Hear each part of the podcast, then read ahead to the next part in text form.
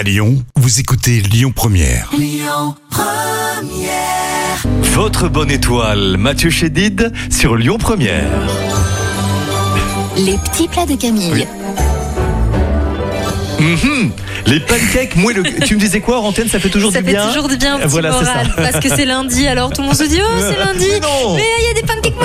On va faire fondre du beurre dans une casserole à feu doux, mettre de la farine, de la levure et du sucre dans un saladier, mélanger et creuser un puits. On ajoute les œufs entiers et on fouette l'ensemble. On incorpore le beurre fondu, on fouette et on délaye progressivement le mélange avec du lait pour éviter les grumeaux.